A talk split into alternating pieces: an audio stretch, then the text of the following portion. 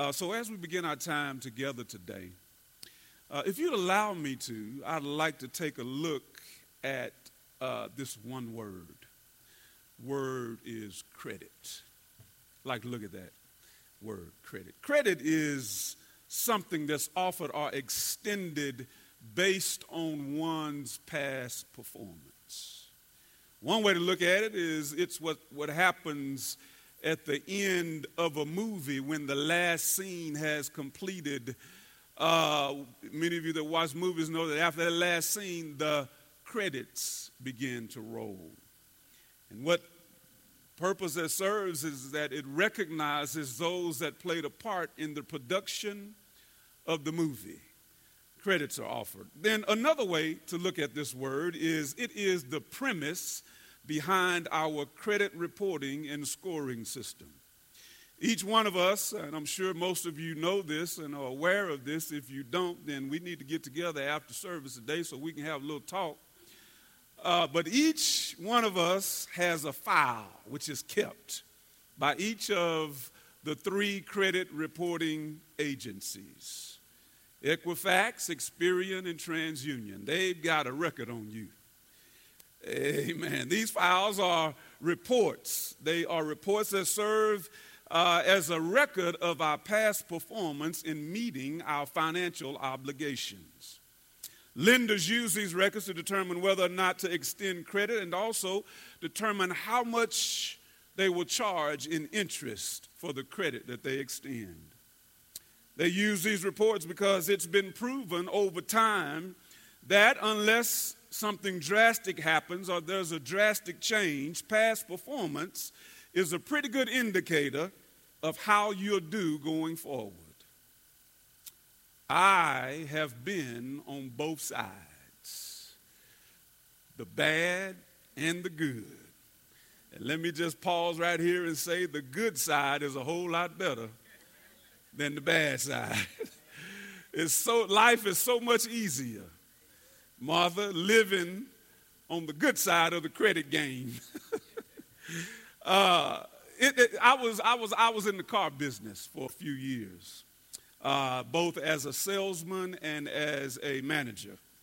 And in the car business, there were two terms that we used for people who came in looking for or contacted us looking to buy a vehicle. Some people were bullets, some people were bogues. Anybody here ever been in the car business? Good, then this, this is new to you then. You don't know these terms, right? Some people were bullets, some people were both. That's that's the that's the so so since you've never been in the car business, you've never heard that. Those are the words they use when they're talking about you behind your back. You You, are going to fit more than likely in one of those two categories, but you'll never hear it. It's the joke that goes on behind the scenes. If you were bullets, it meant that you had excellent credit. If you were a bogue, on the other hand, it meant that you had terrible credit. Uh, the experience for the bullets was a lot better than the experience for the bogues. In fact, the bullets carried themselves different because they knew they were bullets. Some of y'all are bullets, and you know what I'm talking about. You don't, you don't take any trash off the salesman.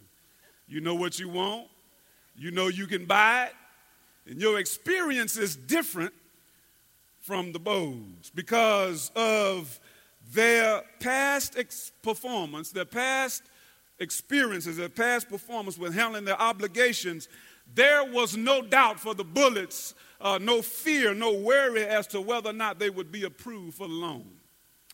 Uh, it was all about for them, and it still is, all about getting the absolute best deal that they could get. No concern about anything else. But for the bold, though, because of poor past performance, the issue was always can you get me approved? can you you know, just do what you can.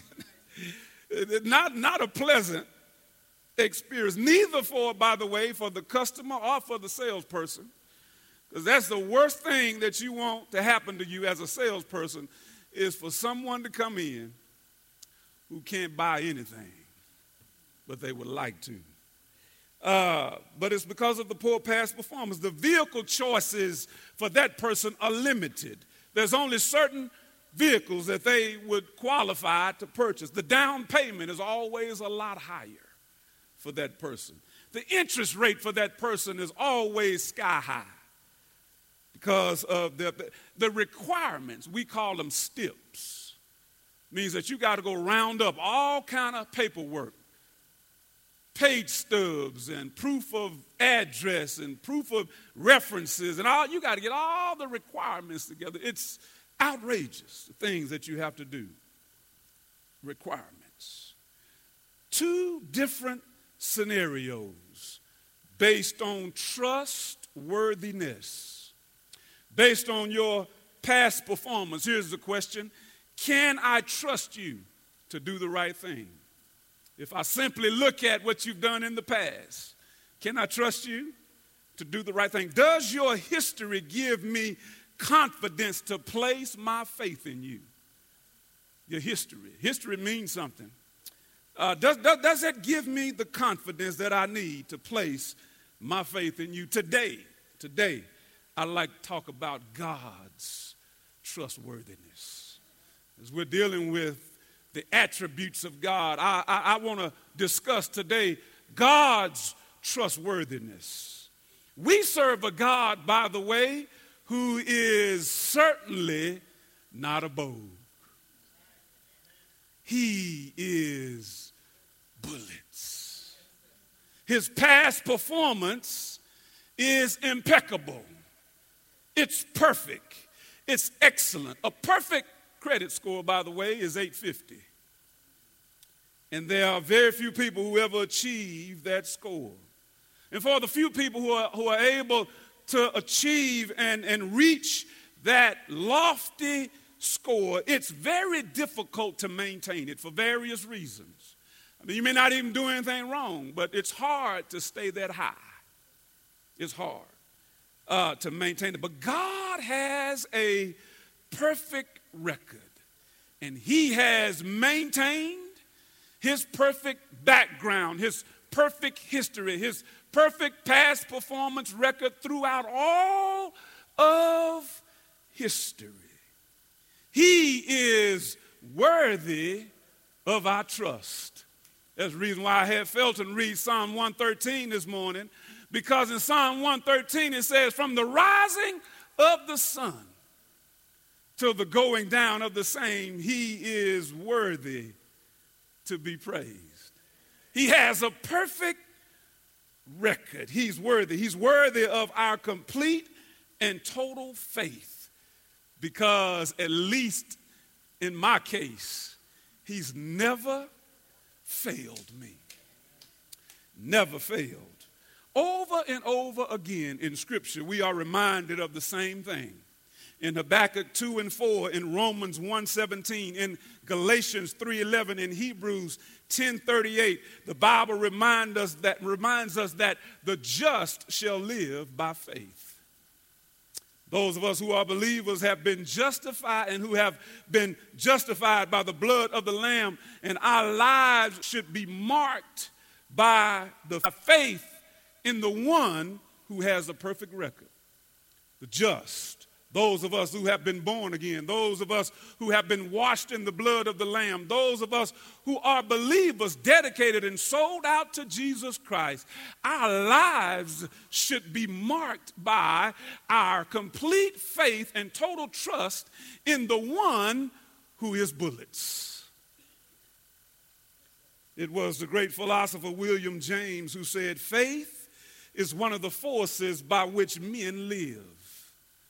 Faith, my brothers and sisters, is an ever present force in the universe. For instance, riding an elevator.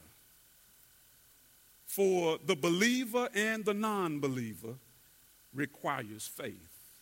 Faith is present, by the way, in believers and non believers. A certain degree of faith is, is, is in the life of even those that don't believe because it takes faith to get on an elevator, push a button, and believe that it's going to transport you to the place that corresponds to the button you push. So then, the non believer, when they enter an elevator, they place all of their faith on the mechanical apparatus. Faith is required for that. Uh, boarding an airplane for the believer and the non believer. Somebody say, can't do it. it's going to be hard for you to drive to Japan, sister. you got to get on one. but for the believer and the non believer, it requires a measure of faith. For the non believer, that person places complete and total faith in the airplane and the pilot. Right? You don't know what they did last night. You don't know if they're a drug abuser, if they're having marital problems, if they got enough sleep, if they're a gambler, if they're a mass murderer. You don't know what's going on with that person. You just, if you're a non believer, see, it's different for the believer. I'm going to talk about that in a minute. Uh, we just flew 14 hours to Japan, and I'm going to tell you, my faith wasn't in the pilot. At least not, not the one in the cockpit. I've got a pilot. But for the non believer, they must place all of their faith in the person or the machine when flying. Uh, let me, here's another one ordering food at a restaurant. I don't want to mess up anybody's lunch plans for the day, but it requires faith. For the non believer, they have to place complete and total faith that the cook behind the door in the kitchen is doing what they're supposed to do and not doing anything extra. Hello, somebody.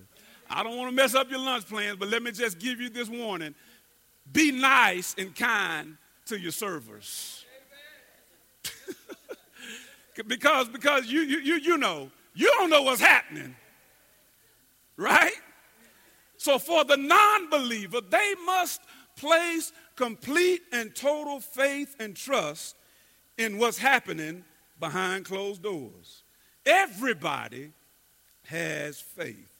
The difference, though, the difference between the believer and the non believer is not the presence of faith, but rather it is the object of our faith. Uh, our faith has to be in God.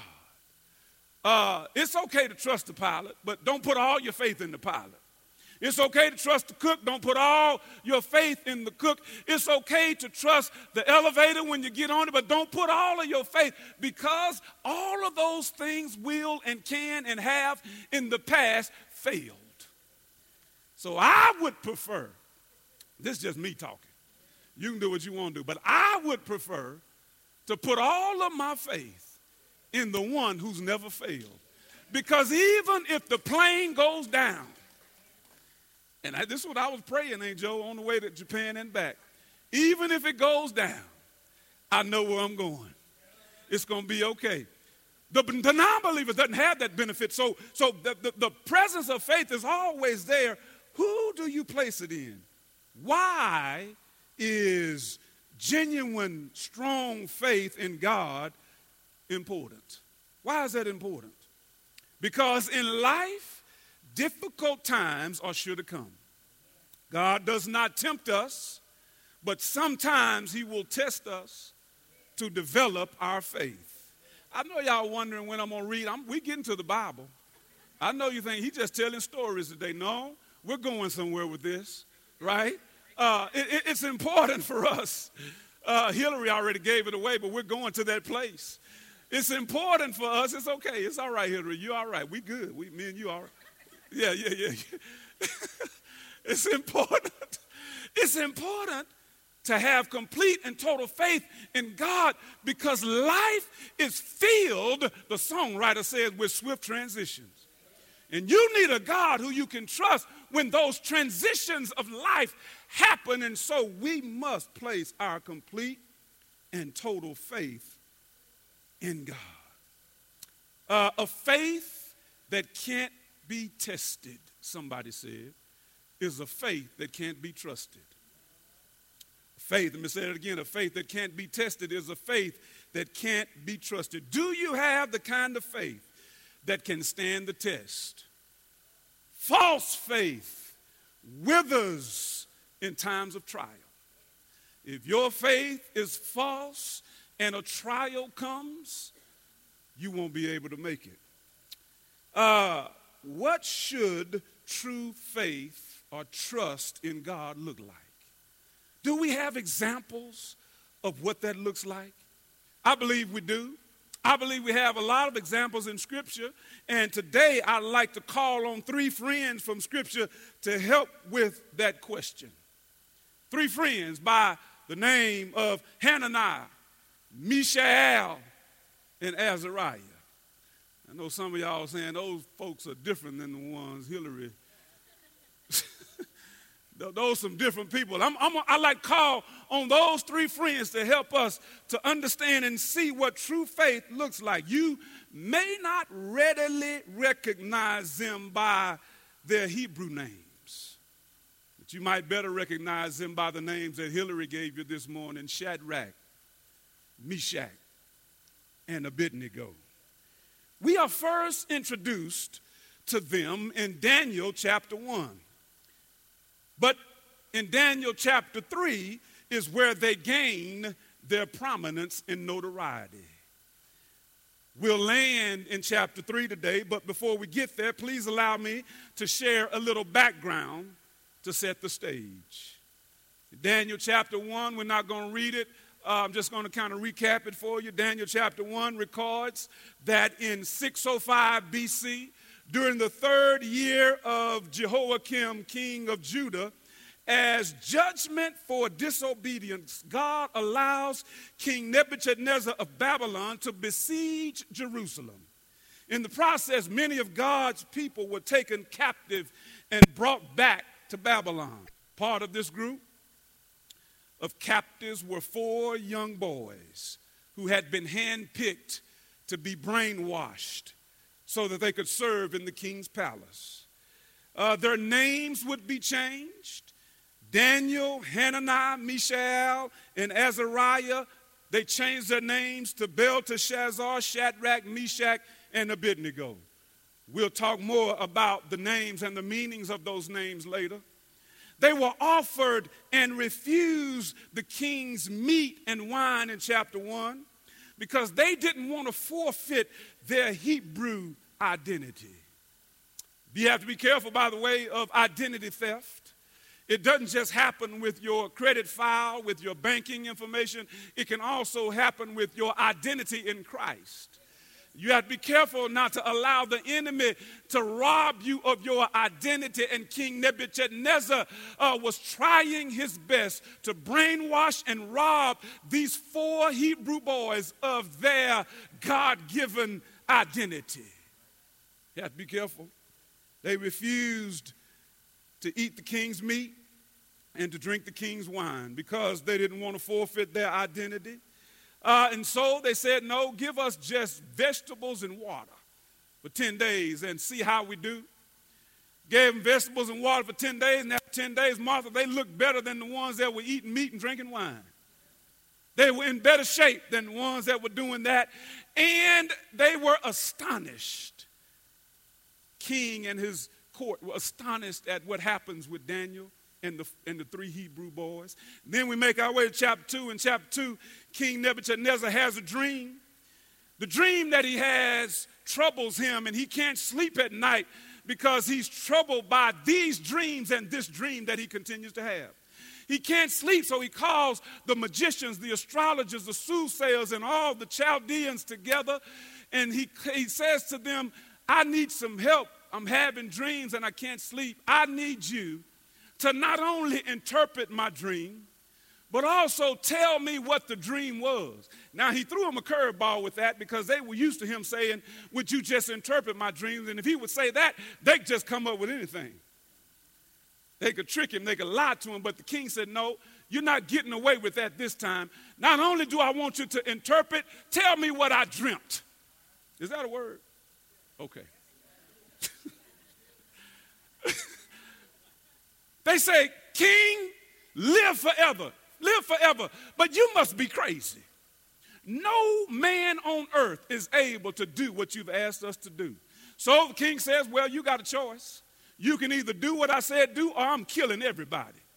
All the wise men in Babylon will be killed if none of you guys can tell me what I dreamt and then interpret my dream. Daniel and the Hebrew boys get wind of this uh, decree that the king makes because they were in the group of wise men. Daniel says, Oh, no, hold on, wait a minute. We're not going to let that happen. So they go to the Lord in prayer and ask the Lord to give them wisdom to be able to do what the king has asked to, for somebody to do. And so Daniel gets an opportunity, goes to the king. He said, I can do what you've told, what you've asked to do. I can, I can tell you what you dreamt, and I can interpret it for you because my God has given me the power to be able to do this. So the king gives him a chance, and sure enough, Daniel tells him exactly what he dreamed or dreamt. Not only that, but he interprets the dream for him. The king is so impressed that he promotes Daniel and the three Hebrew boys in the province of Babylon. He elevates them to a new status. He's impressed with that. He's impressed, but he's not persuaded. Uh, I know it's the case because we see it happen in chapter because of how chapter 3 opens. We know because of how chapter 3 opens that he was impressed with what Daniel did, but he was not persuaded. It's here in chapter 3, as we've made it here now. Uh, chapter 3, we see faith in the face of fire. And we see what true faith looks like. It's in chapter 3, all throughout chapter 3. We're going to take it step by step. We'll start in the first seven verses. Uh, in the first seven verses, I believe this is what we're going to see. I believe we're going to see true faith confronts the challenge. Look at what it says in verses 1 through 7. I'm going to read it if you'll read with me uh, on your own. In, in, in the first seven verses, we'll see that there is a challenge because of the king's pride. Look at, look at it. It says this King Nebuchadnezzar. Now, watch this. This is right after the end of chapter 2. He's impressed. Watch what happens. King Nebuchadnezzar made, an image of gold whose height was 60 cubits. That's nine, 90 feet tall. And its breadth, six cubits. That's nine feet wide. 90 feet, by the way, is as tall as a nine story building. Uh, he set it up on the plain of Dura in the province of Babylon. Then King Nebuchadnezzar sent to gather the satraps, the prefects, and the governors, the counselors, the treasurers, the justices, and the magistrates, and all the officials of the provinces to come to the dedication of the image that King Nebuchadnezzar had set up. Then the satraps, the prefects, and the governors, and the counselors, and the treasurers, the justices, the magistrates, and all the officials of the provinces gathered for the dedication of the image that King Nebuchadnezzar had set up. And they stood before the image that Nebuchadnezzar had set up and, her- and the herald proclaimed aloud, You are commanded, O peoples, nations, and languages, that when, that when you hear the sound of the horn, pipe, lyre, trigon, harp, bagpipe, and every kind of music, you are to fall down and worship the golden image that King Nebuchadnezzar had set up. And whoever does not fall down and worship shall immediately be cast into a burning fiery furnace. Therefore, as soon as all the peoples heard the sound of the horn, the pipe, the lyre, the trigon, harp, bagpipe, and every kind of music, all the peoples, nations, and languages fell down and worshiped the golden image that King Nebuchadnezzar had set up. This was a challenge for Daniel and the Hebrew boy. Now, I don't know if Dan, uh, uh, history says that Daniel may not even have even been present, but we know that the Hebrew boys were there. It was a challenge for them. They had already overcome being brainwashed. They had already committed and dedicated their lives and sold themselves out to following God and worshiping Him no matter what. So, this, just like last week's message, presented a challenge. Last week we looked at Daniel and how he was challenged not to pray and he prayed anyway, even with the threat of the lion's den. Now we find the three boys who are challenged with the threat of either you bow down and worship this image or you'll be cast into the fiery furnace. In life, you will be faced with challenges. Your challenge may be different than mine. it may be different than the Hebrew boys. I doubt that any of you will face the threat of a fiery furnace. But there's some fiery trials in life that all of us will have to face. Their challenge was Nebuchadnezzar's pride.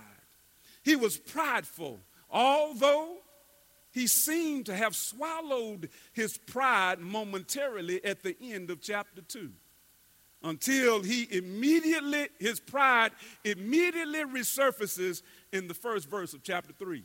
Because at the end, chapter 2, he is praising, in a sense, Daniel's God because of what Daniel did.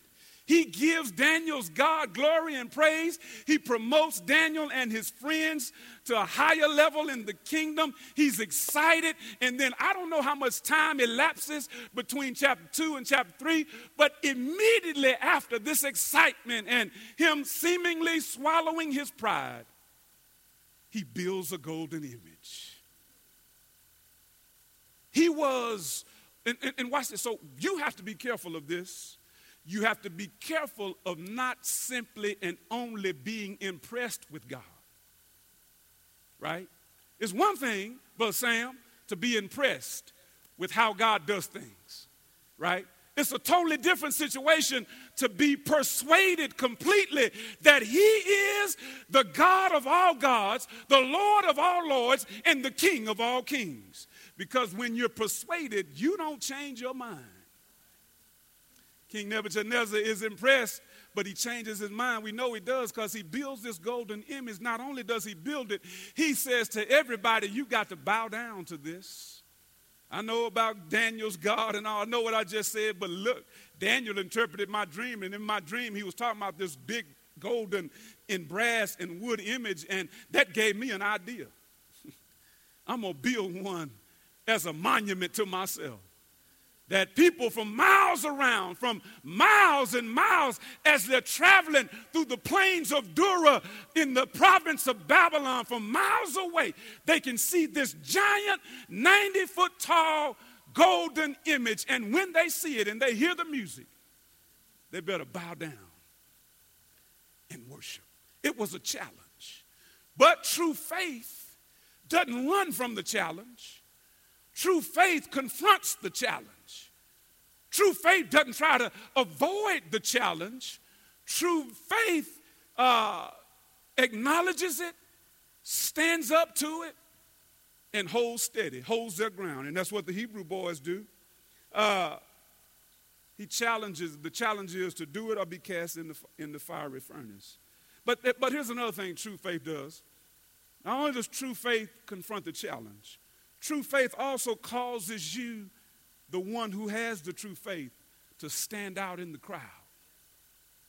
You'll stand out if you have true faith in God. You'll stand out and stick out like a sore thumb because your faith will cause you to be different than everybody else.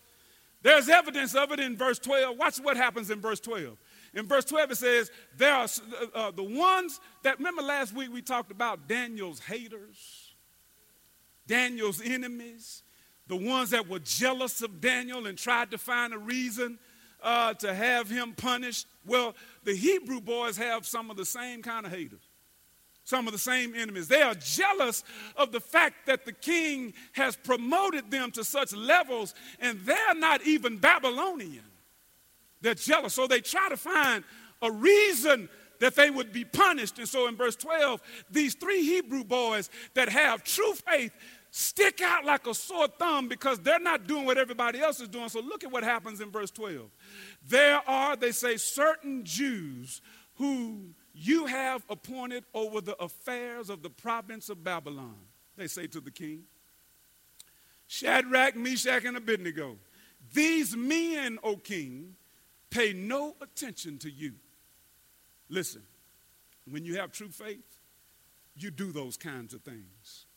You pay no attention to false gods.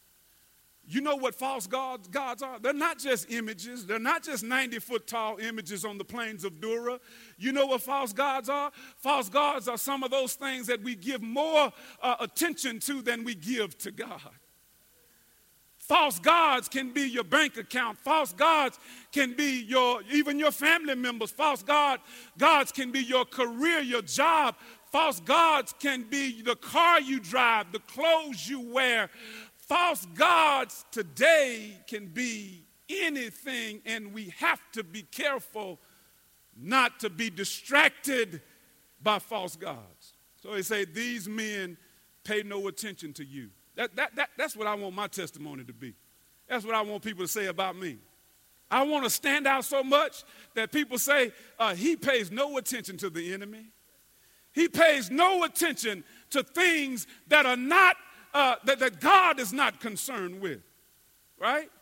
He says, so, so they say, he, they pay no attention to you. They do not serve your gods or worship the golden image that you have set up.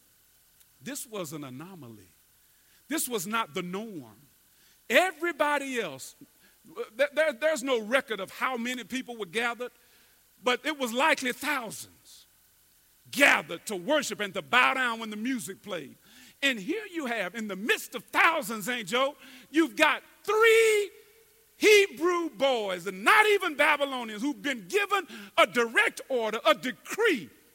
And in the midst of sea, a sea of thousands bowing down at the sound of this music, here they are standing strong, standing out. True faith will cause you to look different than everybody else.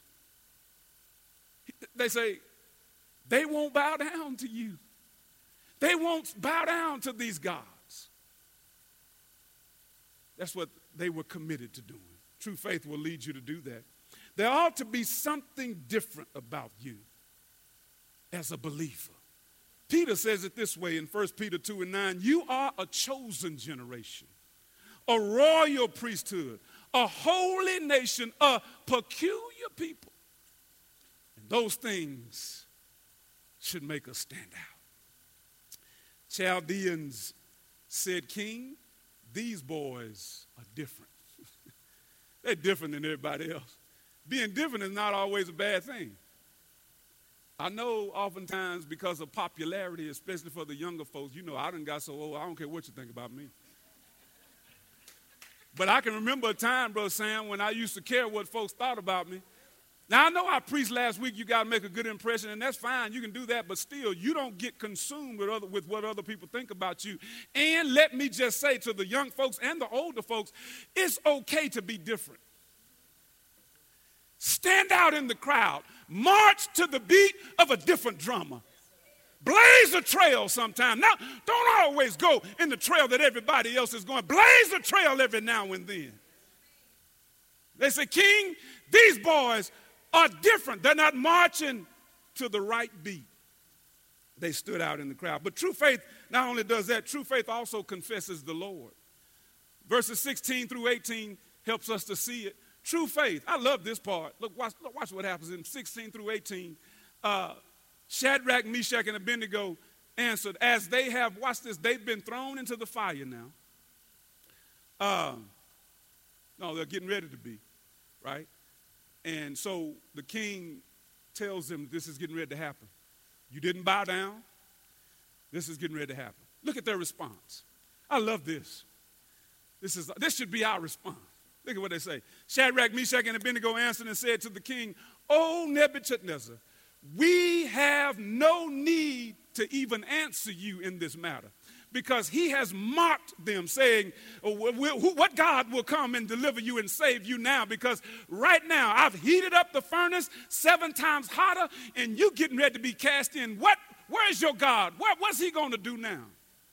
So they say to him, they don't even, they say there's no need to answer you in this matter. If this be so, if you're going to throw us in, our God, whom we serve, you got to stop right there. And you got to soak that in because they are employed by the king, but they serve the God, the true God. They are working in the palace, but they're serving their God. I need to say that again for some of you to understand that you may, you may do things in life to make a living, but really we, we are called to serve our God. They said that the God we serve is able to, I should have stopped right there too. I'm just abandoning my notes, and I know y'all think if he's abandoning his notes, it's going to be a while. I promise you, I'm going to wrap it up in a minute. Watch this. He said, The God that we serve, you got to stop and soak that in. All of us are called to serve, no matter what's happening in our life. He said, But watch what he said. He is able. Oh, that's good. He's, he's able even to overcome a fiery furnace that's been heated up seven times hotter. He's able to deliver us from the burning fiery furnace, and He will deliver us out of your hand. But now, so watch this. Now, I'm gonna, I'm gonna mess up my English a little bit here, but y'all bear with me. It gets gooder. It gets gooder. Because in 18, watch this, there's, that, there, there's a but there, and this but is there because the, the Hebrew boys say, He's able, but I got to holler right there, y'all. I'm sorry. Because all of us have experienced some of these times in our lives where there's a but when it didn't seem like God showed up when we wanted Him to. Watch what they say before they even get thrown in. But if not, be it known to you, O King, that we will not serve your gods or worship the golden image that you have set up. No matter what happens, we have enough trust in a trustworthy God who has an impeccable past performance record that even if he don't show up even if the plane goes down even if the food is poisoned, even if the elevator fails, even if whatever happens, even if a, if a, if a, if a what do they call it, an asteroid falls on this building right now. That's kind of faith. Y'all laughing, but it could happen. even if he does not show up, I or we are not going to bow down to these little g gods. Our God has a big G. And that's who we serve. Even if not, then that's what happens. And so then, true faith confesses the Lord. They confess the Lord is our God, and that's who we serve. But then, lastly, I want to show you that true faith also confirms the promises of God. True faith confirms the promises of God, and we see it happen right here in the fiery furnace. 24 and 25. 24 and 25 uh, say this. Let's read it. I want to read it. 24 25, the king, then King Nebuchadnezzar was astonished and rose up in haste. He declared to his counselors, Did we not cast three men bound into the fire? Somebody out there ought to get happy right in here. I mean, you should, you should feel something moving right in here because you know what's coming. All of us know this story from Sunday school when we were growing up. So you know what's coming next. Even if it wasn't on the screen, you know what's getting ready to happen, don't you? He says, now, now hold on a minute. Didn't we throw three in the fire? Then answered, and then they answered and said to the king, True, O king. He answered and said, Okay, well then hold up, something ain't right. Because I see four men. And not only do I see four men, but they are walking around unbound in the midst of the fire, and they are not hurt in the appearance of the fourth. Somebody ought to stand up right in here. It's like the Son of God. Now, now, watch this. He wasn't referring to Jesus, but this was a pre incarnate appearance of Jesus. He didn't know what he was saying. But it was Jesus in the fire. He didn't know that he was, he was making that declaration, but he was. He said he looks like the Son of God with a little g. What he didn't know was, was that it was the Son of God with a big G, walking around in the fire. True faith confirms the promises of God. What promises am I referring to? Well, there's a lot of them, but I want to give you two.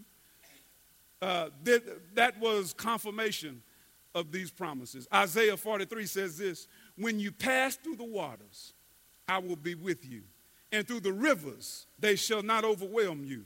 When you walk through the fire, you shall not be burned, and the flame shall not consume you. For I am the Lord your God, the Holy One of Israel, your Savior. This was a confirmation of that promise. And then later in the New Testament, Paul makes a promise. Paul says this. He says in Romans chapter 8, verse 37, he says, No, in all these things we are more than conquerors through him that loved us. Confirmation of the promises of God that he has made to the people of God. Here's a question What was in the Hebrew boys' background that caused them to trust God so much? What, what, what was it that, that was in their story that led them to, to, to, to sacrifice the, the threat of being burned in a fiery furnace to trust in an almighty God? What was it? Well, just like Timothy, it had been instilled in them by their parents, as evidenced by their given names. I told you I was going to explain later. Let's talk about it real quick. It was put in them, so we have to be careful, not just what we name our kids, but what we call them. Be careful with calling them stupid, dumb, lazy, you know, because that can be a, a self fulfilling prophecy. Their parents wanted them to have great faith in an all powerful God, so they named them accordingly. Hananiah means God is gracious. His name was changed to Shadrach, which means illuminated by the sun god. Mishael's name, God given name means God is without equal. Uh, Meshach, which his name was changed to, means belonging to the Babylonian god Aku. Azariah, his God given name, means the Lord is my helper. Abednego, which his name was changed to, means worshiper of the Babylonian god Nego. So their parents named them in a way that would fulfill itself later in life. That they would have this great faith on the inside of them that says, I'm not bowing down to any God but my God.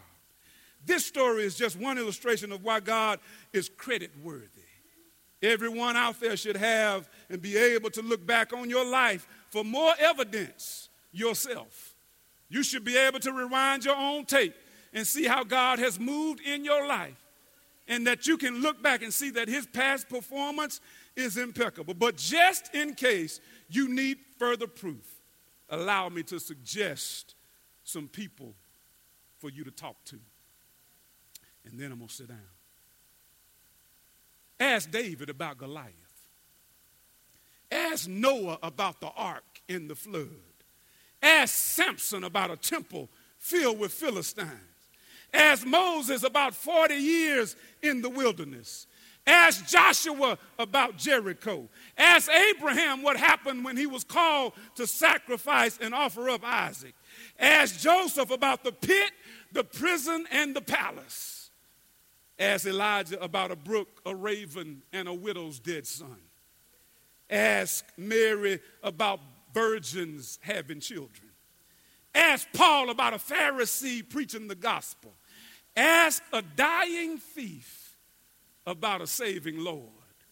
And then finally, ask Jesus himself about nails, a cross, and a tomb. If you need any evidence of God's past performance outside of yourself, you can ask them and the Hebrew boys. Let's pray. Lord, we thank you for how good you are. Thank you, Lord, you've never failed. Thank you, Lord.